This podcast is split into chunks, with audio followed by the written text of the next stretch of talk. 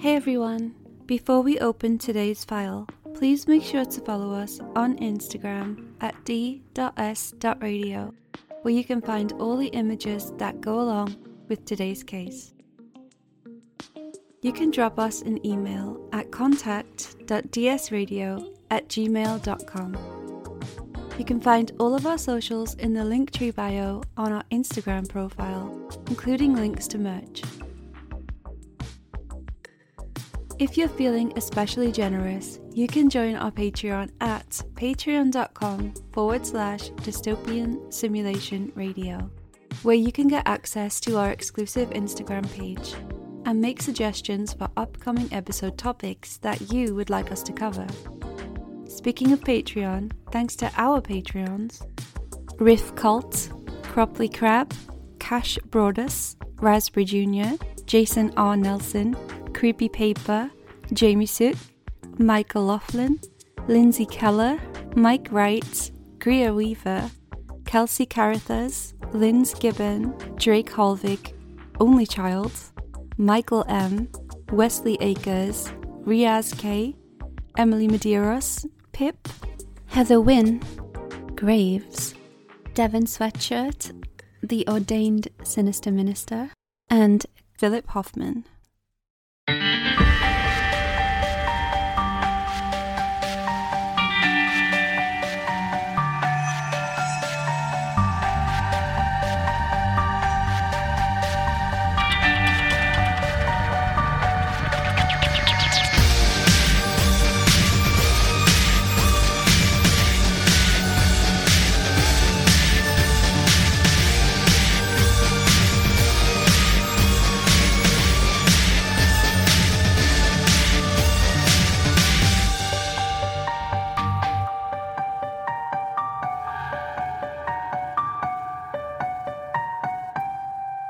Hi, everybody, and welcome to Dystopian Simulation Radio. I'm your world heavyweight champion of peculiar podcasting, Chris, and this is the cruiserweight of chaos, Linz. Thank you, Chris. That was a delightful introduction.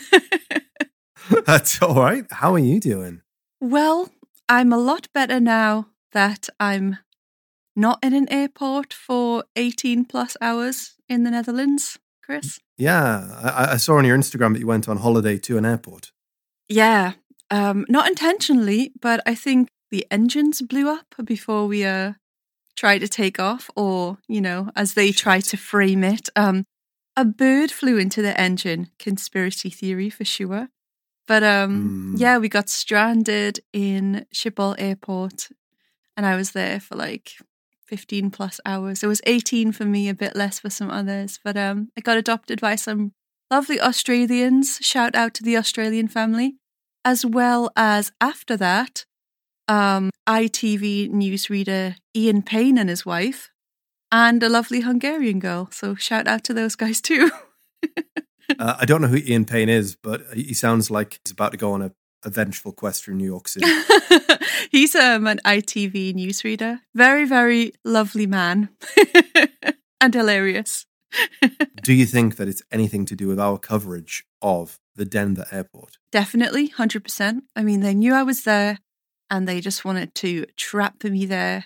And I don't know why, but there's definitely a conspiracy to uncover here, Chris. There was no birds in that engine, and I would love to see that report. I think we were abducted by aliens. Lizard people.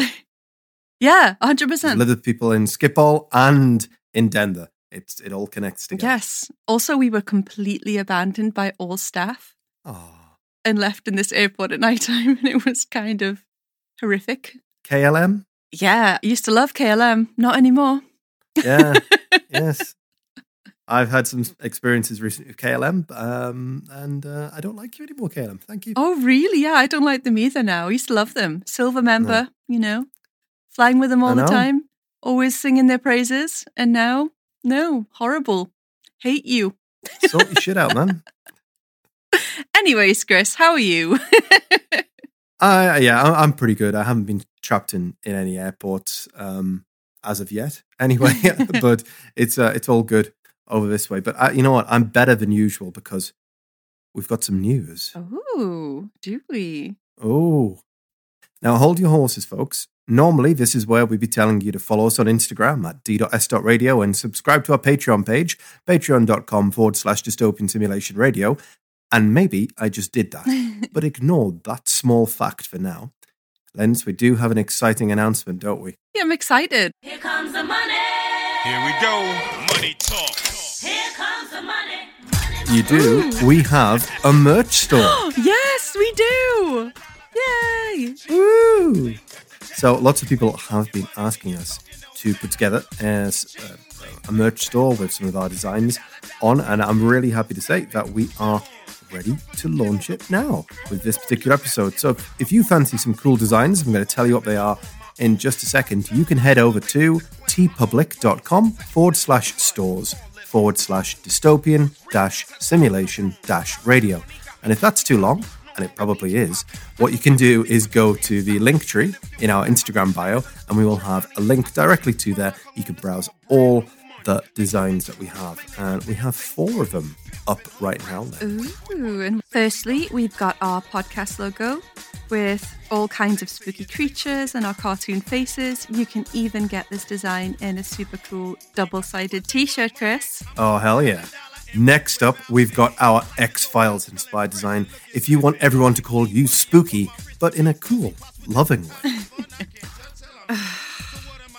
I hate you, Chris. Next up, we have a Drain the Lock design, so you can show your support for my mission to drain Loch Ness to answer once and for all if Nessie is down there or not. And of course, your part two on Nessie is going to be coming very soon. But before we talk about that, let's just uh, address the fourth one. And this one might be my favorite. You can get our Alien Love inspired design, Always Watching, featuring a cooked mantis. Get it on a coffee tumbler to talk about it with. That would certainly um, be a good conversation point, Chris, with um, complete strangers. So you can find the designs on t shirts, stickers, mugs, tumblers, totes, and so much more. So if you want to support us here at DSR, head over to our TeePublic page and see what wares we have on offer, or you can just go to our Instagram bio. That's probably the easiest way to do it. Now, we don't control the prices over there, but they do seem to be pretty reasonable, and worldwide shipping is on offer. And it seems to be roughly the same cost on delivery wherever you are. It's TeePublic, it's a pretty trusted name out there, so you can buy with confidence. But if you've got any questions, they answer them all in an FAQ. Ooh, and if you happen to see Chris in public, he may just open his large trench coat and sell you things directly from his body. It's a weird way of putting it, but yes, okay. Gotta make maybe. ends meet, Chris. So, Linz, uh, just as a reminder, why don't you just tell the listeners where they can find the images for today's episode? so, all the visuals to go along with today's episode can be found at Instagram at d.s.radio, Chris, And they can sign up to our Patreon. which is patreon.com forward slash dystopian simulation radio. And you do get lots of goodies if you come along with the Patreon. We've just sent out Patreon packs, which are starting to land around the world right now. People got some uh, cool stickers, a handwritten note, and some various other bits and bobs. And there will be more of those to come in the coming months as well. But of course, the main thing that you get access to is our exclusive Instagram Patreon page, which is only for our Patreons. And that Linz is Ah, that would be DSR Friend Club, Chris. That's right. You do need to be a Patreon to get access. So uh, if you are and you've requested access, we haven't let you in. Just let us know, however you want to, Instagram, Facebook, Patreon. Just tell us. It's just because we don't recognize your username to your actual name, potentially. Um, and if you've requested access, but you're not a Patreon, hey, we're on to you. but just sign up for as little as a pound, one pound, and you can see all of the goodness over there. And you can message us to your heart's content. You certainly can do about anything you want. And oh my God, some of you do. Uh, but You really do. we love it. We absolutely love it. Um, now, I've got a really interesting file to present to you today, ladies. But before we do, I did want to cover just a little bit of uh, news Oh. that we have out there in the world. And I don't know if you heard this, but have you heard that there may be a reboot of the X Files on the way? I did hear that, and I think I heard it from um, Michael of Septembrio, of course. Well, he is right. Uh, we both had a very lengthy conversation about it uh, because the original creator of The X Files, Chris Carter, said in a recent interview that I just spoke to a young man, Ryan Coogler, who is going to remount The X Files with a diverse cast. So he's got his work cut out for him because we covered so much territory. and Linz, let me tell you, I have feelings about this. But what do you think first? What does he mean? A diverse cast? That's the only information that you've given me there. Reptilians, perhaps? Um, Reptilians, yeah, the more no, but Ryan Coogler, most famous for directing Creed and both Black Panther films, diverse cast in terms of the, the ethnicities and so on who may be taking part in it, rather than just white people everywhere. oh, well, doesn't give me much to go on in terms of plot and style, but sounds lovely.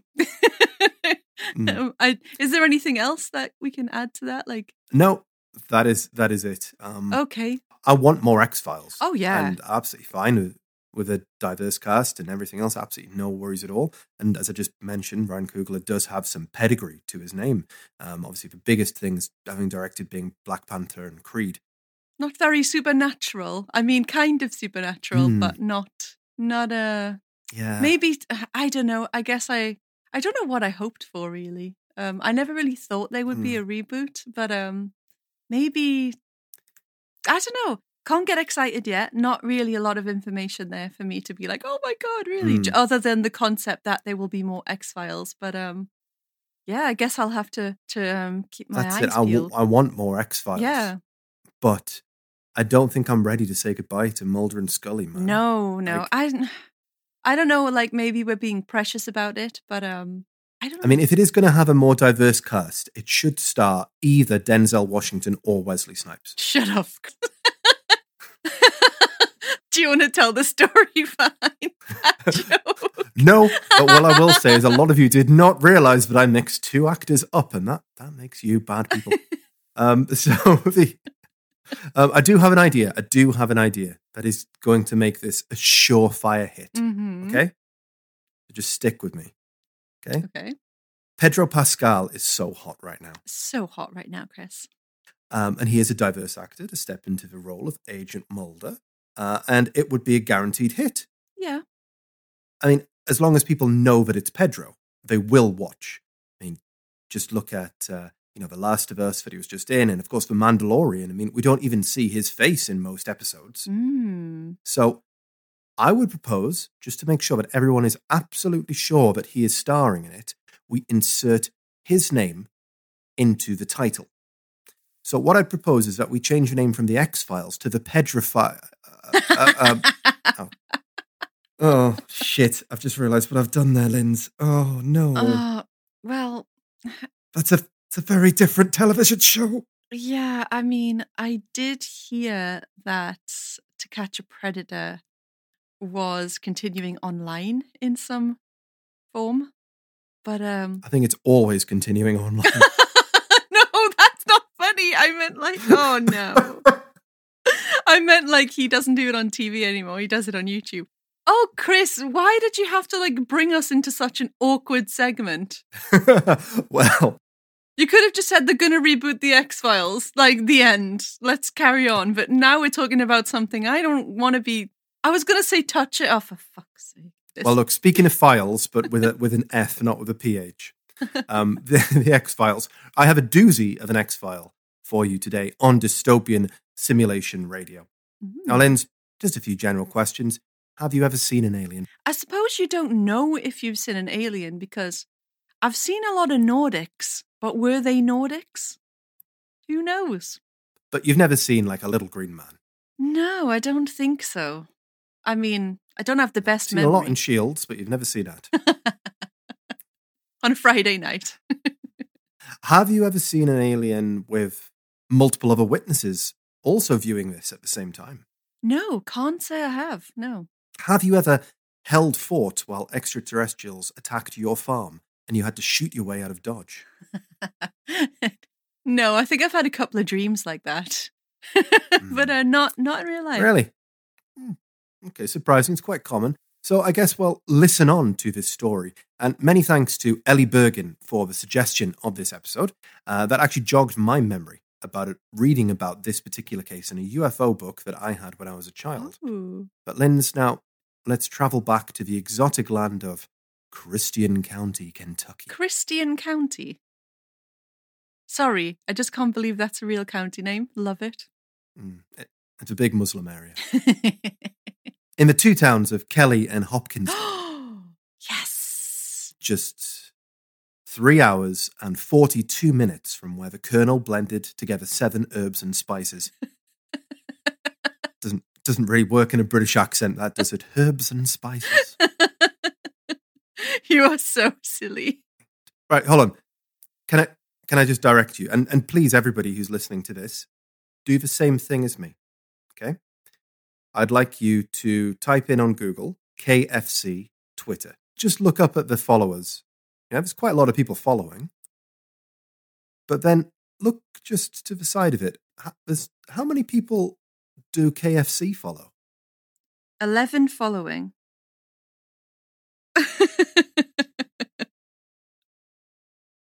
oh my god, Chris, that is too funny. They only follow a blend of herbs and spices. they really do. the spices. the spices being the Spice Girls and several random people called Herb. Yeah, we have Emma Bunton, Melanie C, Victoria Beckham, and then a bunch of people called Herb. Herbert Jones. We've got uh, Herb Scribner, Herb G. Wesson Jr. There you go, folks. You see, we not only entertain, we also educate. I swear to God, that is so funny. I can't believe that's real. So, from that bombshell, let's go to the Hopkinsville police station on August 21st, 1955. Everything was going as normal in this small rural area of Kentucky. A few drunks had been locked up to sober up overnight. The receptionist had just laid out a buffet of coffee and donuts for the overnight force, and an unnamed deputy was just starting his shift. Let's call him Pete. Pete was looking over the paperwork for those in the cells when suddenly the doors flew open and three tiny creatures entered the police station. These creatures are commonly known as children. Oh. I was like, I know nothing about this case, but this is not how I thought it went. They were screaming something about silver men, and they were then followed by five older children known as adults. Pete tried to settle the mob down and find out just what it was they wanted to report. And it turned out it was the first and only time the precinct would report a four hour siege with little green men. okay. Pete listened to their story and launched an investigation. Hold on a finger licking second, though. What exactly happened up there on that Kentucky ranch? And when I say ranch, I mean farmhouse. Kelly itself is apparently more of a collection of homes than a, a real town, relying on nearby Hopkinsville for most necessities. Kelly is mainly a rural farming community with green fields as far as the eye can see. Glennie Langford had rented the farmhouse and lived there with her children, Lonnie, Charlton, and Mary, as well as two sons from a previous marriage. Elmer Lucky Sutton, John Charlie J.C. Sutton, and their respective wives Vera and Aline, Aline's brother O.P. Baker, and Billy Ray Taylor and his wife June were also there. The Taylors were reportedly visiting Lucky and Vera Sutton, who they sometimes worked with in their jobs on the carnival circuit. Now, these two clans, the Suttons and the Taylors, were dining one night in the farmhouse. Now, personally, when I hear farmhouse, I envision quite a large home. But in this case, it was actually a three room domicile, which was reportedly in a state of disrepair. Unpainted walls, with no connected water, no television, no radio, no TV, and also, weirdly, reportedly as a fact, no books. Yeah, that is a strange fact. a sparse existence to say the least.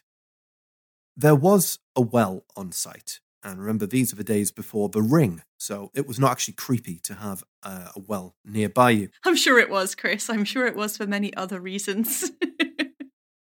Don't like your wife? Get a new one. Well, after eating dinner that night, a 21 year old Billy Ray Taylor went up the hill to fetch a pail of water, but was surprised to see a bright flash in the sky. baffled, BRT, as I know him, watched as a silvery craft became visible, hover over the farmhouse before zipping away and landing behind the tree line. Taylor said the UFO was real bright with an exhaust all the colors of a rainbow. Why was he so sassy? I don't know, but maybe all these colors, maybe they were all colors Sam. Check it out in the archives. But anyway, at this news, Billy Way rushed home with the water and told tale of his UFO encounter to the other residents of the farm, who were playing a game of cards at the time. Taking it to be just a prank, bro, they all laughed off the tale of this unexpected light in the sky. Silly Billy. Well, roughly half an hour later, the smile would be wiped off their smug faces. Off in the distance, the family began to hear the non stop barking of a dog. Odd noises were observed, and they seemed to be getting closer to the home. Ooh. Billy Ray had enough and convinced Lucky Sutton to investigate outside with him. So the pair trekked out to the well and found absolutely nothing. Absolutely nothing. So Lucky called Billy a few choice words, and then just as the pair were starting to head back to the house, suddenly this small gentleman appeared from the darkness. And Linz, would you please be so kind as to describe this to the oh viewers? God, there's a picture. Okay. Ah, now I am familiar with this little fella. So it says here, figure 10, little man as described by Elmer Sutton, J.C. Sutton, and O.P. Baker, drawn by Andrew Bud Ledwith. So he is two and a half to three and a half feet. Don't know what sex he is. Um, he's very cute. He has a big round head, a long line for a mouth, and kind he looks kind of batish, to be honest with you, like a big, large bat. He has eyes that look like the way they're drawn, it kind of looks like a dial on an old appliance. um, yeah, a, a big round head, little bat, like little crispy bacon bat ears, and then he's got kind of um got some pecs on him. I'll tell you that. Broad at the shoulders, thin at the waist, Chris. oh, oh, God. For those who don't understand why Chris is dying in the background, it's because that was the description of the Somerton Man, an episode that we had to record five thousand times because it kept not um it kept failing. But we did record it, so look it up in the archives, and it has been solved. Woohoo! Anyway, this little guy is um broad at the shoulders, thin at the waist. He's got some webbed. His arms are very long, and they hang all the way to his little skinny ankles. Um, he's only got definition on the top half of his body, and then he's just kind of smooth and skinny as it goes down. Um, yeah, it says here ears swept back, extended quite a bit above the crown of the head. Eyes yellow center, white rim about six inches apart, glowing. Okay. Um, the mouth a thin line, but not sure that there was a mouth. So that's just a little guesstimate there. Could have just made that up. That's always great in a witness report. Um, body powerful above waist, muscles clearly seen. Below waist, thin and spindly. Almost no shape to legs, stick like. I, I agree with that. Hands oversized talons. Okay, they're supposed to be talons. Two or three inches long, webbing between the fingers, starting about the knuckle above the talons. Feet, not seen or not noted. And then he signed it there. Bud's done his little signature at the bottom. He knew that this was going to be. He's very proud. Yeah, I mean, it's good drawing. He drew the grass pretty realistically, and the rest of it not really. you did miss out my favorite detail of the entire thing, which is um, just behind the side profile ear. Neck, none. Nose, none. One man stated very strongly that there was none. There was no nose, I tell you. or neck. My dog has no nose. How does he smell? Awful. okay. So, thank you very much for that very thorough description. Here's a description I prepared. So, firstly, this little dude is hench. He's like Rey Mysterio in 2004. He's built all up top, baby. It, it's an upper body business. Uh, his head is shaped like an egg, and he has nipples for eyes. He has no neck, and he has the mouth of a Canadian from South Park.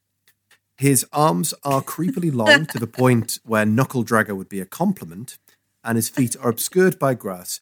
But some people said that the creatures almost floated rather than walked, so maybe that's why. Ooh, nubs. I like it. So, Linz, Yes. you meet Gary the Goblin here outside your farmhouse on an evening. How would you react? Uh, this might be unconventional, but kind of want to hug him. He's so cute. He's like a little Batman. Well, and he's little. he is. Lucky and Billy Ray ran back to the porch, grabbed themselves a gun, and started blasting. Ah. See, if that if this was England, you wouldn't have that choice. You'd be like, I'm either gonna hug him or knife him. Or both, bro. Try me. yeah, we'll see how the hug goes and we'll go from there. I was going to say shank, but it sounded a bit too close to something else. Well, Lucky was armed with a 12 gauge shotgun and Billy with a 22 rifle. Yeehaw. The creature continued on towards them at the back of the house as they fired at it, raising its arms in the air, almost in Oh. an act of surrender as it floated ever closer. Oh, he wanted a hug. That is so evil. He would see that little Batman and just go, I'm going to kill it. well, they didn't have any books, Well- so maybe they were just living in fear. As the creature continued towards them, the men cocked, locked, and loaded and rained down bullets on the creature. Oh. And in a scene from The Matrix, the creature, and I quote, did a flip. like Baby Yoda. After doing a flip, this alien then grabbed a skateboard that was nearby and hit downright circle to pull off a sick 360 Christ air on a nearby halfpipe. the boys, of course, were so impressed that they laid down their arms and took up the boards, and that's how the Olympics accepted skateboarding as a legitimate sport. The, the, I'm, of course, I'm joking, but the alien doing a flip does bring up an interesting part of its anatomy. It was reportedly very slow when using its legs, but lightning fast when using its arms, which would account for this Danny DeVito sized goblin with the upper body of Arnie. yeah, I mean, that makes sense. Yeah, I mean, it could be possible that these legs are just there for holding up the body as opposed to motion, like a Subbuteo figure. These creatures seem to be much more nimble on their hands. The men retreated then into the house, uh, and at the sound of gunfire, the others had begun to take the situation a whole lot more seriously. The children were hidden and the house locked down. As the adults listened to the fading odd sounds outside, they thought they were in the clear. But then suddenly, an alien head popped up at the living room door, much like Stan Romanek. yeah, Alien Boo. But possibly not a polystyrene head. So, guess what these boys did at this peeping Tom? Shot him through the glass. They shot the shit out of it through the glass. Yes! That's like a horror movie. Having had just about enough of this gosh darn alien shit, Lucky and Billy Ray headed outside, and they saw nothing. It was eerily quiet. But suddenly, a hand grabbed Billy Ray's hair from the roof. oh my god. Lucky turned around, and you guessed it, started blasting. How many bullets did they have? They didn't have to reload. No, it's like a video game. They just keep going. They had like AKs or something. Like I thought they had shotguns and rifles, right? So Yeah. sure. It was at this point that they noticed that the bullets were making a metallic sound when hitting this extraterrestrial threat, not a squishy, fleshy sound. And the aliens seemed impervious to our human weapons and just kept flipping their way around, out of the way. The Mm. boys then noticed that one was sitting in a tree, and I quote, Coming right for us! So they unloaded a few rounds at the creature. And this creature then appeared to float down to the ground before disappearing into the night. Ooh. Very spiritual, these little Batmen, aren't they? They are. Uh, But it's like no description I've ever heard before, which is something that we're going to come to a little bit later. Mm. The men, though, realised that there was a moment of calm, but they sensed that there was more henchy Mork boys out there heading towards them. So they made cover in the house. Everything was calm before they saw a set of glowing eyes at the living room window. Oh, gosh. Bang, bang. They shot twice at the creature, taking out both panes of glass. Because with Safe Style UK's windows, you buy one, you get one free. I said you buy one, you get one free. 95% of our audience have got no idea what that reference is. to. And I wouldn't have it any other way. yeah. you, have, you might have to be British to get that joke. Sorry, American audience, who happens to be the biggest audience we have. Now the house was exposed, so they retreated deeper into the house, and the uh, the men noticed that another one of the beasts was in a tree, which they shot at and refused to fall down after being shot, and just again floated away ethereally into the distance.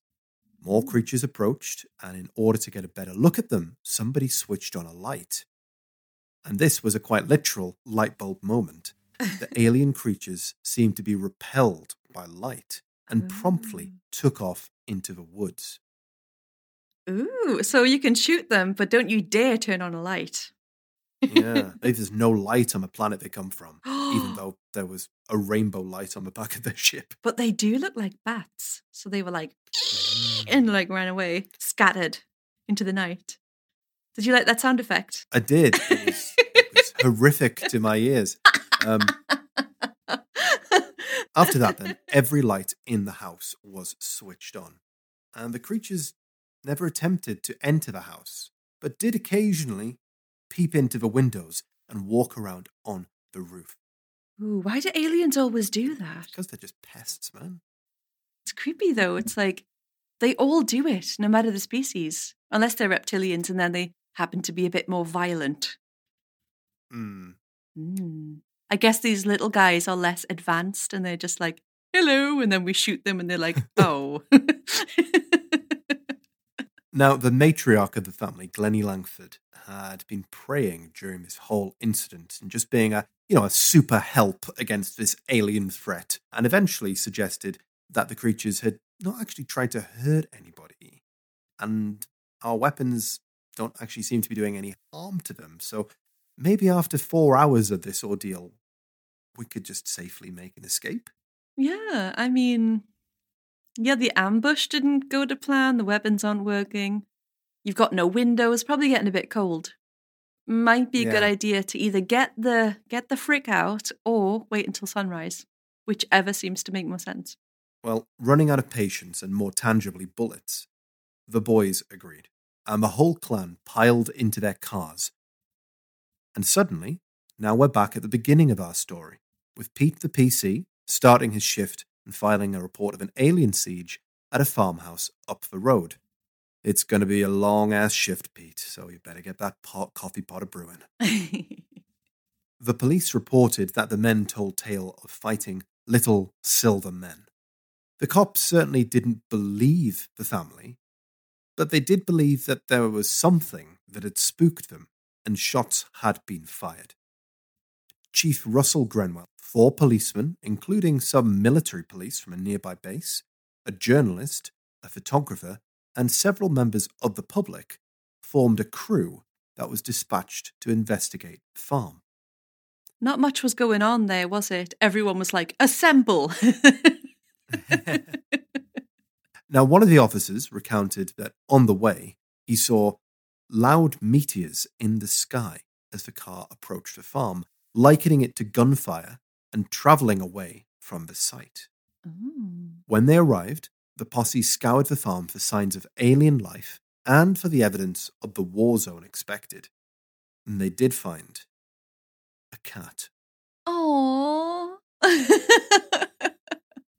A cat whose tail was accidentally stepped on and nearly caused the officers to fire upon each other. they were in such a state of fear from these little aliens. oh, poor farm cat. Broken windows and shells were found, although not as many as the boxes of ammunition that have been reported about this story. It has been greatly overblown later in life how many shots were fired. They did find some patches of iridescent markings, um, Ooh. supposedly where the family reported some of the shooting occurred, and deeper into the woods, near the fence, some reports claim they found a patch of glowing green. Although, when investigated the next day, during daylight, it had disappeared. Oh, maybe it was like a glow stick. there was just a rave. Was just a rave going on. yeah, it's the nearby. The iridescent patches can probably be chalked up to water on the grass or some other liquid. Remember, Billy Ray was carrying water as he ran towards the house originally. yeah, but but iridescent. Mm, it could be a different type of liquid. You don't know. I mean, Hmm. there, there's no pictures of this. I guess when you mix like oil and water, you get that kind of rainbowy, shimmery thing. Exactly, or it could have been alcohol, or it could have been Mm. anything, uh, some kind of other liquid that happened to be spilled, and you might never think anything of it at all. But because there's been a report of an alien siege, you put two and two together, and you're at Alpha Centauri. That green patch, though, is much more interesting, but it is consistent with a bioluminescent fungus that grows in the area. Take a look at this. oh my gosh, that's beautiful. That's so beautiful. Yeah, we just have a patch of fungus, I guess, on a tree branch, and it's glowing like it's like sci-fi glowing. It's really, really, really cool. I love that.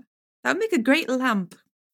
Very, uh, very good on energy saving. Uh, well, yeah, maybe we will have to do this with the amount my bill's going up. yeah, just cover our homes in this fungus and hope that our lungs survive it. Now, this is foxfire, as it's colloquially known, and mostly glows at night. mostly.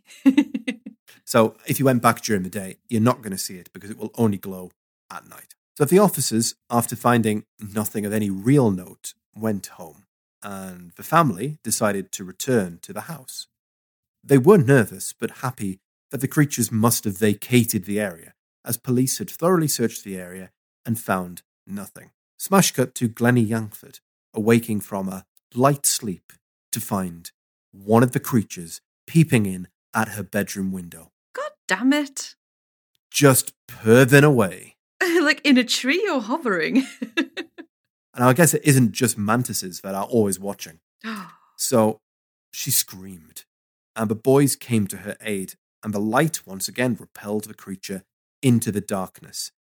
But this was the last the family would ever claim to have seen these little silver men. oh, but I love them. But maybe we can find them. Let's investigate further. And much like in our eternally referenced first episode, the Robert Taylor incident, this case was investigated by the police. Therefore, we have a police report and evidence. Oh, yes. I was about to ask for that, but I, I thought you'd come up with it. Now, one thing that was never doubted throughout the whole investigation is that the family were terrified and believed what they were saying. It wasn't a simple hoax. Heart rates were measured at panicked levels, and it was noted that there was a high level of corroboration between the statements. So, Linz, would you like to take a look at Glennie Lankford's witness statement? Definitely, Chris. Okay. Oh, I see some redacted portions here. So, my name is Redacted, age 50, and I live at Redacted, Hopkinsville, Route 6, Kentucky. On Sunday night, August 21st, 55, at about 10:30 p.m., I was walking through the hallway, which is located in the middle of my house, and I looked out the back door slash south and saw a bright silver object about two and a half feet tall appearing round. I became excited and did not look at it long enough to see if it had any eyes or move. I was about 15 or 20 feet from it. I fell backward, and then I was carried into the bedroom. My son's redacted, age 25, and his wife, redacted, age 29. Redacted, age 21, and his wife, redacted, age 27, and their friends, redacted, age 21, and his wife, redacted, 18, were all in the house and saw this little man that looked like a monkey. Redacted was a really popular name in Kentucky, wasn't it? yeah, it's a mouthful to try and read as well. You're like, "Uh, who in the who in the what? so at about 3:30 a.m., I was in my bedroom and looked out the north window and saw a small silver shining object around two and a half feet tall that had its hands on the screen looking in. I called for my sons and they shot at it and left. I was about 60 feet from it at this time. I did not see it anymore. I have read the above statement and it is true to the best of my knowledge and belief. Witness S. John E. Albert, certified true copy. And then it's signed Charles N. Kirk, First Lieutenant, USAF. And that's about it. How do you think people reacted to this story at the time? Well, so he said, we were all in the house and saw uh, this little man that looked like a monkey. Um, I'm guessing people probably laughed their asses off, or Well, I, I couldn't tell you. It's, I mean, it's funny to me now. I'm not sure how people reacted to it back then. Maybe they were more fearful of little monkey men. Ay, ay, ay. well, remember, we are talking about 1955, so we're only, what, seven years removed? Uh, eight years removed from a Roswell incident. So this is still a sort of new thing. So, for a, a very brief moment in time in Kentucky history, nobody was thinking about the Colonel or the Derby. They wanted to see an alien. The family repelled much of a public interest, asking police to please set up barriers and repel the crowds. Glennie herself spent much of the early days following the incident shooing away curious believers. But eventually, the family decided that they might as well make a quick buck off it. As you do, as you always do, eh? Now, They charged 50 cents to enter the farm grounds, $1 to ask for information from the family, and a whopping $10 to take a picture of the farm. And that translates to just under $113 in today's money in 2023. Hell yeah. I got that picture of that farmhouse all right. It cost a year's wages. Shut up and eat your picture of that farmhouse. I guess a journalist might pay it, but I don't think a regular Joe was just like, oh man, I really need a picture of the farm. Soon, though, the spotlight began to fade, and the public came to ridicule the family. So much that they began to deny the incident ever happened and give up on their claims of the truth. It was just easier to stay silent on the matter. Rapidly, rumours began to spread that an especially potent batch of homebrewed moonshine was the culprit. And just 10 days after the incident, the family left the home and went their separate ways. What forever? Mhm. Oh my gosh. The consensus opinion can be summed up by this quote, highlighted in the Skeptoid article, which is from the Big Book of UFOs. The Kelly Hopkinsville case is a classic of UFO literature that has puzzled both believers and debunkers alike. To J. Allen Hynek, the leading UFO researcher of the early days of ufology, said that the Kelly Hopkinsville case seemed preposterous and offensive to common sense. Despite this, the case as a whole is interesting, and many investigators consider it a solid example of a close encounter of the third kind. Ooh, I love that line. Offensive to common sense. that's a great line. it's going to make its way into my list of everyday insults. It's beautiful. Sir, that is offensive to common sense. You're going to be saying that to me like constantly. It's going to be a new t shirt, I tell you. oh, yes, that would be a great sticker. you could stick it on things that actually offend you because they're so dumb. I think we're on to a winner here, right? New design on the way. Hell yeah. but nothing will ever beat the Mantis is always watching. No, I love that sticker. I'm putting that everywhere. Now, you can see that nobody in the mainstream was believing this story of little silver men, but the incident did attract the attention of Project Blue Book, which is a whole nother episode in itself. But briefly, it was the US government study into UFOs from 1952 to 1969. Project mm. Blue Book, upon hearing the news, briefly checked in with the US military personnel who had attended the scene that night, but decided not to pursue the matter any further. Huh. Indeed, the story had fallen out of mainstream consciousness until 14 years later when UFO investigators came a knocking, and Lucky literally answered the door. Wait, I thought they left. It was a different door. oh. But this is how his eight year old daughter, it was a Gerald. different door. Sorry. Well, it was. It just slayed me. I didn't think I had to specify which door it was. It was more of a metaphorical door, I thought they but just also a literal door. I thought they just started to wander the land after the incident and then returned back to the scene of the crime. Oh, we're not Mandalorians. yeah. Right. So this is actually how his daughter, his eight-year-old daughter Geraldine, came to find out about his father's extraterrestrial skirmish. Lucky had stayed silent until that point, but he agreed to tell his side of the story, and he took the ufologists to the home with the original door, uh, which had stood derelict since the incident, and he guided them through the story. At which point, this tale of these goblin invaders began to get integrated with our modern idea of UFO encounters. After all, this tale was later conflated with another Eastern Kentucky report of a woman who had seen a UFO and a six foot green alien. And when they were combined together, that gives us the origin of the phrase little green men. Ah, I did know that this case is where the term was coined. I didn't know much about this case, but I do know that's where the little green men thing came from, although they weren't green. Now it all makes sense. Okay.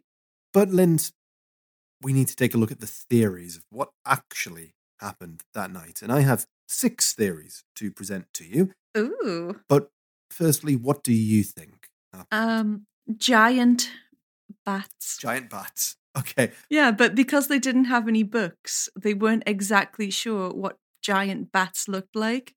So they just saw it and went, oh, an alien. But actually, it was just a big bat. He was like, you guys have any tangerines in there?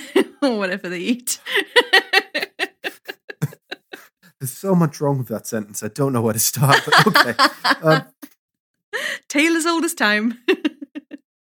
The first theory, as always, is that it was all real. The family really were attacked by ETs who walked on their arms and repelled bullets. This is the most unlikely answer, and as Occam's razor tells us, the simplest answer is usually the right one. Bulletproof monkeys. Oh my god. Just wait. Um so this story is without question far fetched, and I don't mean the Pokemon, although we will come to Pokemon later on. You better not do anything of the sort to Pokemon, Chris. oh god. Um, the story is far fetched, but isn't that what we cover on this podcast? Pretty There's much. a reason why we want to hear these stories. However, this story is so explicit that it beggars belief. This is not someone seeing a UFO. It's not someone taking a photograph on a moor. This is quite literally a laser quasar battle with creatures from another world. I want to believe, but this is the most unlikely of theories. Next hmm. up, as previously mentioned, is moonshine, a homebrewed, bootlegged clear whiskey.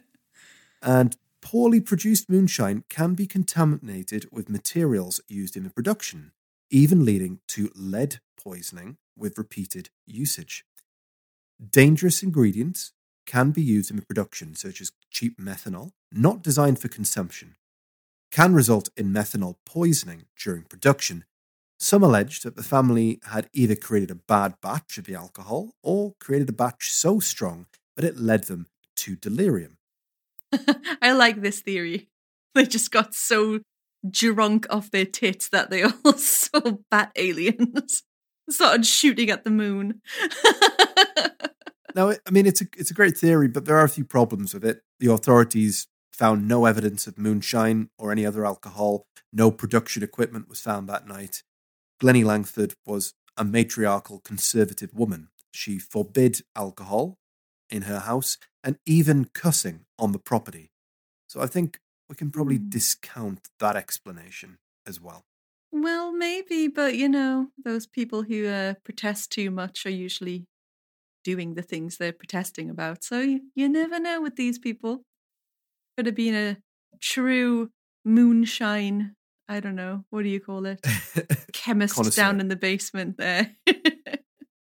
she is the one who knocks on the any door, but particularly this door. yeah.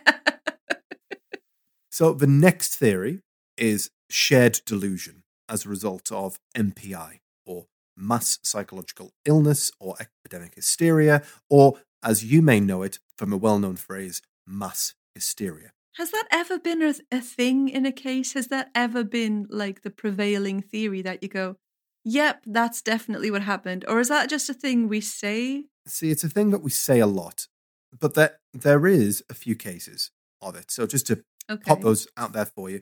You know, this theory states that for whatever reason, this family shared a psychotic delusion that night. They truly believed what they saw, but what they saw was not real. And this is a real thing. It's generally stress induced, but it's normally accompanied with a series of symptoms that are not reported by the family in this case, including headaches, nausea, cramps, fatigue, and more. I think my life is a mass delusion. Now, the most famous example of MPI is the dancing plague of 1518. oh, yes, what a classic. The dancing plague. So, in 1518, a lady in Strasbourg, possibly named Frau Tufo, began to dance manically in the street. And soon she was joined by others, which was all fine and dandy, except they wouldn't stop until there was possibly up to 400 of them. oh my gosh. what kind of dance? Skanking. The Macarena. Well, this dance epidemic, which in itself sounds like the name of an unreleased ABBA track, spread through the region and reportedly resulted in several deaths until it subsided three months later. Three months of dancing. Three months of solid dancing. I don't even think I could do like three minutes of solid dancing. There was also the laughing epidemic in what we now call Tanzania, which spread from school to school for 18 months straight. So, you know, they must have been listening to dystopian simulation radio. I think that's what's happening to me. However, this all seems like a little bit too much of a convenient explanation to me, as you noted before. I find it highly unlikely that they all shared a same vision. Uh, the chances of this being the explanation are slim to none. Yeah, I mean, come on. As mentioned before, several of the men worked at a carnival. It's Ah. thought that Billy Ray and Lucky were entertainers by trade and knew how to put on a show. And they were the two primary people involved in this encounter as well. Uh, this theory is more likely, but what puts water on this fire is the true terror exuded by the whole family, including Billy and Lucky, as well as the fact that the family rejected all profit and fame from the incident. Yes, they did eventually charge money to enter and photo- photograph the site, but only after several days of turning people away. I- don't think this family was after fame nor fortune in this tale. But you know, like you said that the house was all derelict and they didn't have much inside of it. It was kind of run down. And they worked at a circus or carnival. So I mean, it kind of makes sense to make make something up. Like because if you think about it, right? Like you know those uh the Fiji mermaids and stuff, you know, where they'd they'd take like a, a monkey's upper half and like stick it to the tail of a fish and go, ooh, look at Mm. this little creature. Maybe they were like planning to make something like that that they could kind of show off as a thing and charge for, but maybe when it came to making the thing, it didn't look very good. So they had to like abort the mission and then just go, oh, we'll charge them for pictures of the house. Well, possibly, but you'd think they'd want to cash in on that straight away. yeah, but they couldn't make the thing. And they were like, oh, it hasn't gone as planned. The police weren't really in on it. And, you know, they didn't find Mm. anything. And they're coming up with theories. God damn it. Why can't they just believe that the Batmen were at our windows? Let's move on to the next, and probably, in fact, definitely my favourite theory. Some claim that being carnival folk, Lucky and Billy Ray would have easy access to chimpanzees. I freaking knew it. Bulletproof monkey. So they borrowed two or three of them from work and dressed them up in silver suits. Oh. They then released the apes, caused a scene themselves through the power of suggestion. I mean, the aliens did move in an ape like way. There's no evidence to suggest that the carnival the boys worked in even had apes. This Hmm. one I really want to believe because the idea of them orchestrating this is hilarious, but it's almost as unlikely as it being actual aliens. Yeah, and I mean, like, if you've gone to all that effort to scare yourself, wouldn't you at least try and snap a picture of these chimps running off, those tinfoil chimps just running into the distance? Like, just because otherwise, why, who is it for other than yourself who knows that it's fake? That's why it's all so weird. now, the final and most likely theory is that these silver men, these entities, these extraterrestrial aliens were owls. Ah, the old classic. Yes, Linz, this may be very well what's known as a close encounter of the bird kind. You're so silly. Now, this area of America, and indeed most of North America, are home to the great horned owl. These Ooh. owls have large yellow eyes, made even larger by the pattern surrounding their eyes. They also share the long ears that the aliens were seen with. They stand Ah. at their largest around three foot tall, which is also the two and a half to three foot tall height reported by the family. Mm. Horned owls are known for being very aggressive, often attacking trainers in captivity unless they've been reared from birth. They will aggressively defend their nests and their young.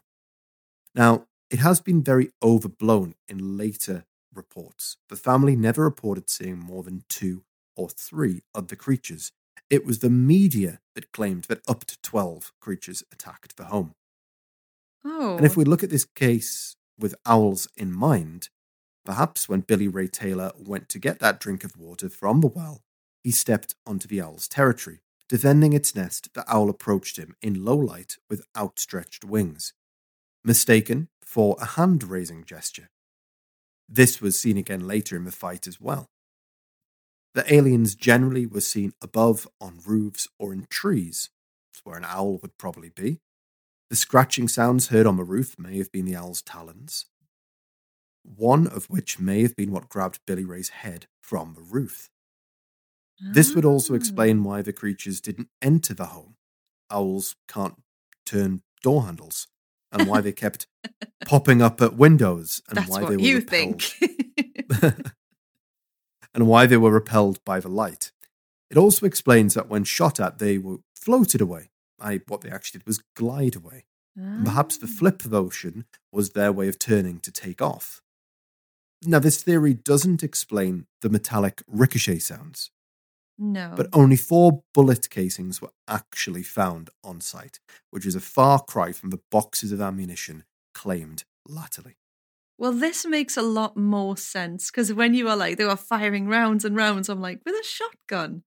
And also, like, the media report, like, over reporting the amount of creatures in, like, why? And then obviously later describing them as green. I guess that's what happened.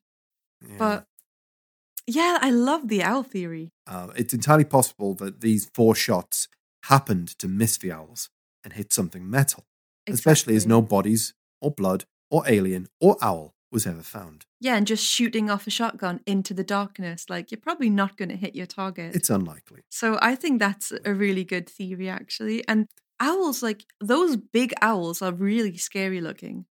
Like if you see Mm. them in real life up close, they are huge. Let's take a look at a great horned owl. Yep. Mm-hmm. I kind of knew what you were talking about right away, but like when the like close up, these things are really scary. They are. Definitely got the eyes going on, and like, yeah, there's no mouth. There's a beak, but not necessarily a nose, so you wouldn't really see that in the dark. And they are kind of they have a lot of white in the Mhm. feather too, which um. So I was going to say about the silver part, like, how do you explain that? But they do have a lot of white in their feather pattern. It's still quite a stretch. It is still yeah, quite but stretch. if but we only have those several theories and you have to pick one, okay, I'd go with that. But yeah, it definitely doesn't look like the little Batman with the long wings and no feet. But it's the closest thing from the list that you've presented. It's Mm. not perfect, but this first picture we're looking at, this is it in its typical state. yeah. But for camouflaging purposes, it can also make itself into a slim boy. Mm-hmm. yeah, I love these. In its camouflage state, it really does look like a little weird thing. Like But this one has red eyes. How how creepy. Yeah. I mean, you can you can imagine in low light though, you could mistake this for a more humanoid figure. Again, it's still a stretch, but it is more likely than what we've been seeing so here. cute. But- Have you ever seen what baby owls look like? Um, I have, but I, d- I, they're not all the same. I assume I've seen a bunch of different baby owls. They're just so funny. Well, take a look at these ones. Yes, I've seen this. I've seen a video of like, they look like little greys. They really do. It's so creepy. These are actually um, baby barn owls. These aren't great horned owls. Yeah. It's often reported that on the internet, but they're barn owls. But it does go some way to illustrating how poor lighting can make even the humble bird appear to be something that's come from another world. Yes. And after all, if we remember the immortal words of the giant in the opening of Twin Peaks season two, the owls are not what they seem. What a lovely note to end on there, Chris. Mm. Well, I do have one last note, actually. I did promise you we'd come back to Pokemon. Uh, and Linz, are you familiar with the Pokemon Sableye? M- refresh me. Send me the picture. Oh God, no, no, I do, I do know it now. Is it like purple? It's purple with yes. glistening eyes. Yes, exactly. So this Pokemon uh, Sableye is based on the aliens in the Kelly Hopkinsville encounter in the games, and they're animated with a swaying or wading motion, which is based on the creature's reported gait. wow, yes, that is so cool. I never put that that together before. I love that. All these pictures will be up on the Instagram, everyone as well. So um, if you want to see everything that Chris has had me describe to you today, including KFC's follow list, which is amazing. They're all at d.s.radio. They certainly are. And if you want to find more, if you want to see the references that I used, if you want further reading, you can find those over on our Patreon page, which is. Patreon.com forward slash dystopian simulation radio. But Linz, what are your final thoughts on the Kelly Hopkinsville encounter? Well, first of all, thanks for telling us the story because I I know of it, but I hadn't looked into it before, much like the Loch Ness monster actually. So it's great to actually get the story. So thanks for that. Um as for theories, I like the owl one, but only if you force me to choose from the list of theories you presented. I really like the chimp one, but it makes no sense to me whatsoever. But I think my theory of like um their house was a bit run down and they needed a a new roof. I don't know. And they worked at a carnival and they were like, let's drum up some fame over here and make a little uh, freak show monster. And then they just didn't have the artistic ability when they sobered up from the moonshine. That's my theory. but um Well, I guess presumably owls- they used the money they got from this to all move out of the house. I'm Ah. guessing. Uh huh. Well, you see, they got something out of it, and they probably needed to move out of that house. So, yeah, I mean, the motivation is there for me. They need to get out of that house or fix that house.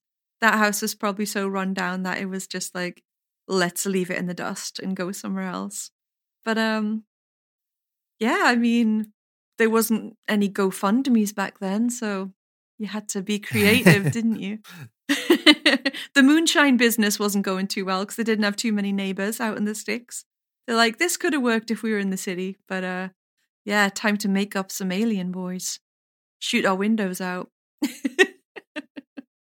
They're coming right for us.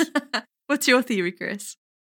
You see, the owl one is very convincing, but at the same time, I do think you have to be a special shade of stupid to mistake owls for aliens. I, I, Or drunk on moonshine? yeah, I think the most likely thing is a bit of a combination of the few, the, the, the things. I think there was probably an owl out there.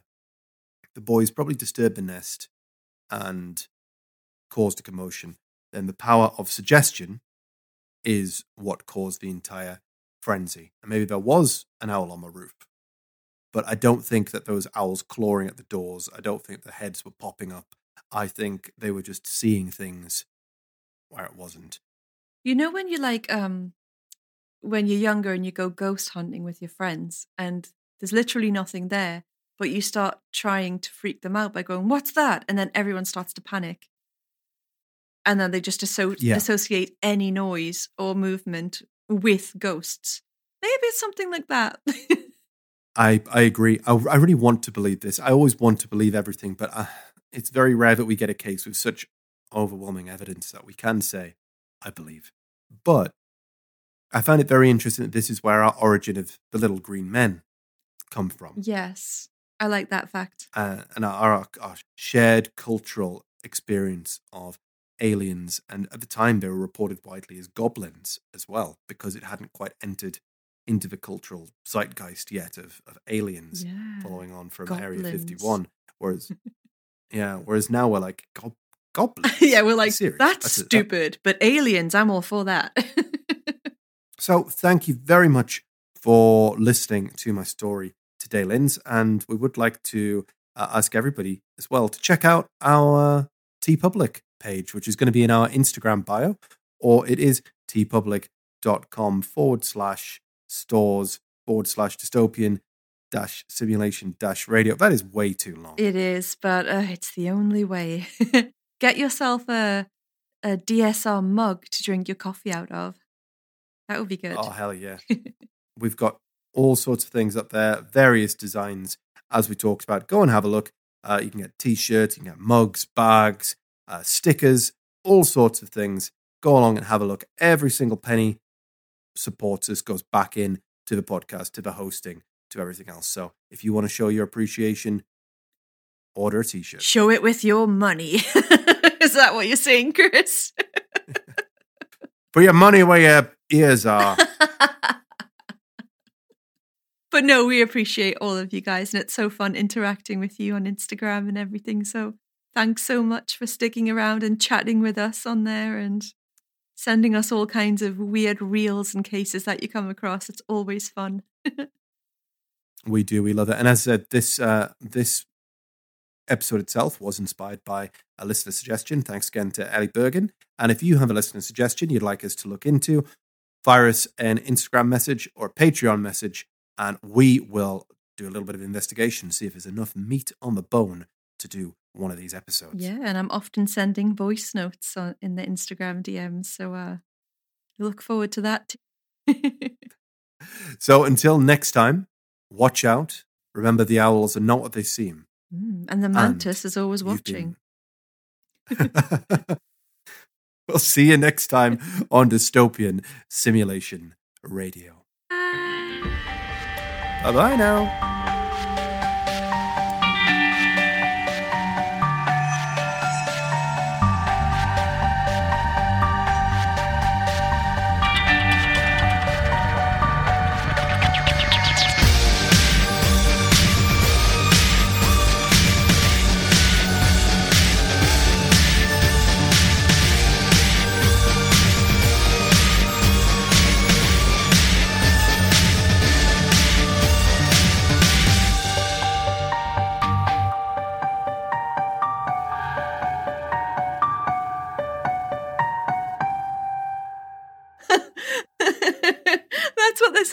What do you think they sound like?